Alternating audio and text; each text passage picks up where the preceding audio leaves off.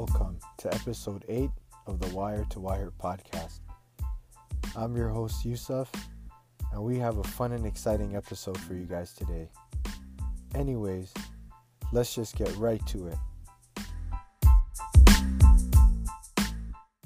Derrick Rose turned back the hands of time, scoring 50 points on better than 50% shooting and beating the Utah Jazz. It was beautiful to watch. I got emotional watching him play and seeing his reaction after the game. After everything that he's been through, and as someone who's been hoping that he could return to his old form ever since these injuries happened, it was a pleasure to watch. I'm hoping that D Rose can stay healthy and continue to play at a high level like he did that night. You could tell by the way the NBA reacted to his performance that he's someone that really has the respect of his peers. Could you imagine if Derrick Rose won Sixth Man of the Year? It'll make what seemed like a tragic story become something triumphant. Anyways, we'll be right back with more.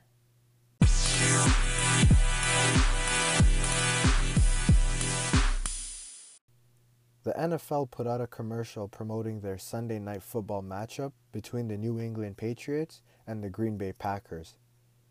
The commercial features Michael Jordan, and in the commercial, it seems like he's referencing the greatest of all time debate between him and LeBron, but really it's between Tom Brady and Aaron Rodgers. Overall, I thought the commercial was pretty clever. I especially like LeBron's reaction to it on Twitter.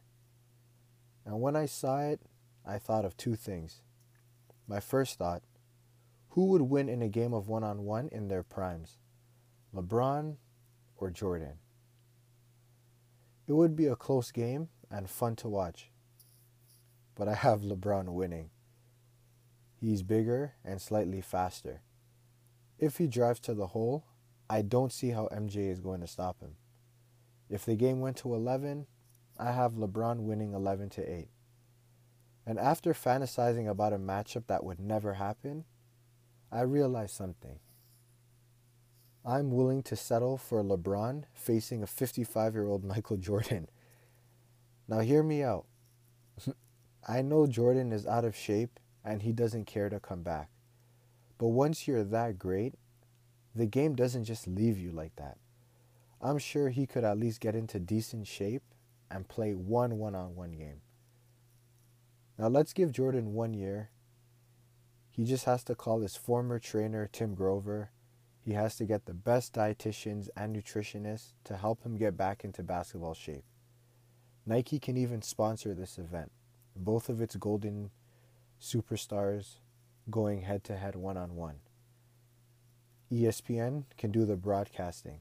Or better yet, TNT can make this part of their NBA All Star Weekend telecast instead of the slam dunk competition that has gotten pretty boring these past couple of years, they can make this the main event on Saturday. I guarantee it will be one of the highest rated sporting events. You're telling me people wouldn't watch this? If 4 million people paid to see Mayweather fight an MMA fighter that has never boxed a day in his life, then people will definitely watch LeBron versus an old Michael Jordan. Rich Paul and Klutch Sports, I'm giving you guys a layup here. Make it happen. You guys will not regret it. Anyways, moving on. My second thought was why would the NFL choose Michael Jordan? Aside from it seeming clever, there was probably more to it. Now, I don't mean to sound cynical or anything. But I think with the boycott of the NFL over the blackballing of Kaepernick, I think they wanted to attract more black viewers. I mean, who better to do it than Michael Jordan? Us black people, we love Michael. He re releases the same sneakers in different colors, and we buy them each and every time. But why would Michael Jordan do it? I mean, Michael Jordan when you think about it, is the perfect guy for the job. He's never been political and he always avoids controversy. I mean, we all heard the famous quote Republicans buy sneakers too. MJ never wants to cross any political lines or be offensive. I mean, this is the same guy when racial tensions were high in the US. He donated $1 million to the NAACP and $1 million to a police charity so no one feels left out. I mean, this is just the kind of guy that he is. So I doubt he cares about the NFL boycott or the backlash the NFL faced blackballing a guy like Kaepernick. He was approached by the NFL and he accepted. I doubt he thought about Kaepernick or the NFL boycott. But that's just MJ being MJ. He's not a political guy. He's not an outspoken guy like a Muhammad Ali or even a LeBron. But with all the success he's had on and off the court, did he ever have to be? Does he ever have to be? Anyways, we'll take a quick break. We'll be right back.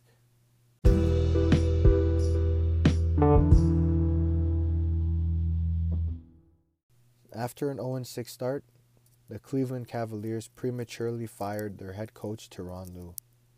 It was a stupid move, but it's one that we've come to accept from them. I personally believe that the Cleveland Cavaliers wanted to eliminate any and every remnants of LeBron James from that organization. They started by firing Damon Jones, who was a close friend of LeBron's.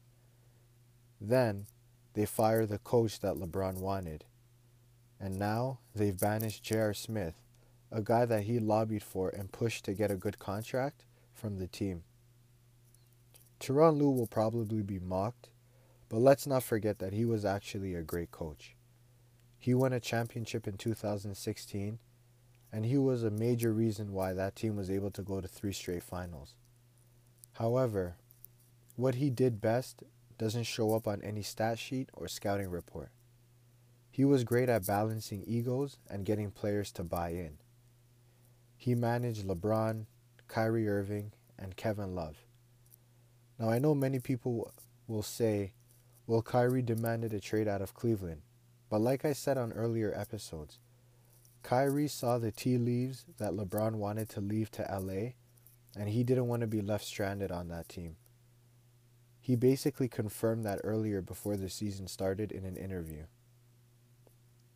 Tyronn Lue was a good coach, but unfortunately he had to be the sacrificial lamb for Dan Gilbert, who deep down inside wanted to get his team back from LeBron. I don't doubt that he'll find work in the NBA in the near future.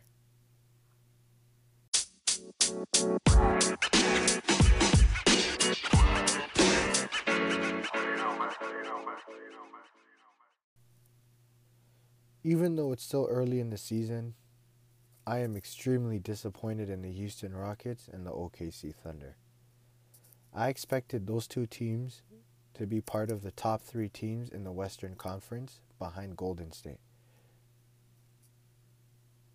The Rockets had to deal with CP3 getting suspended, and James Harden is battling an injury.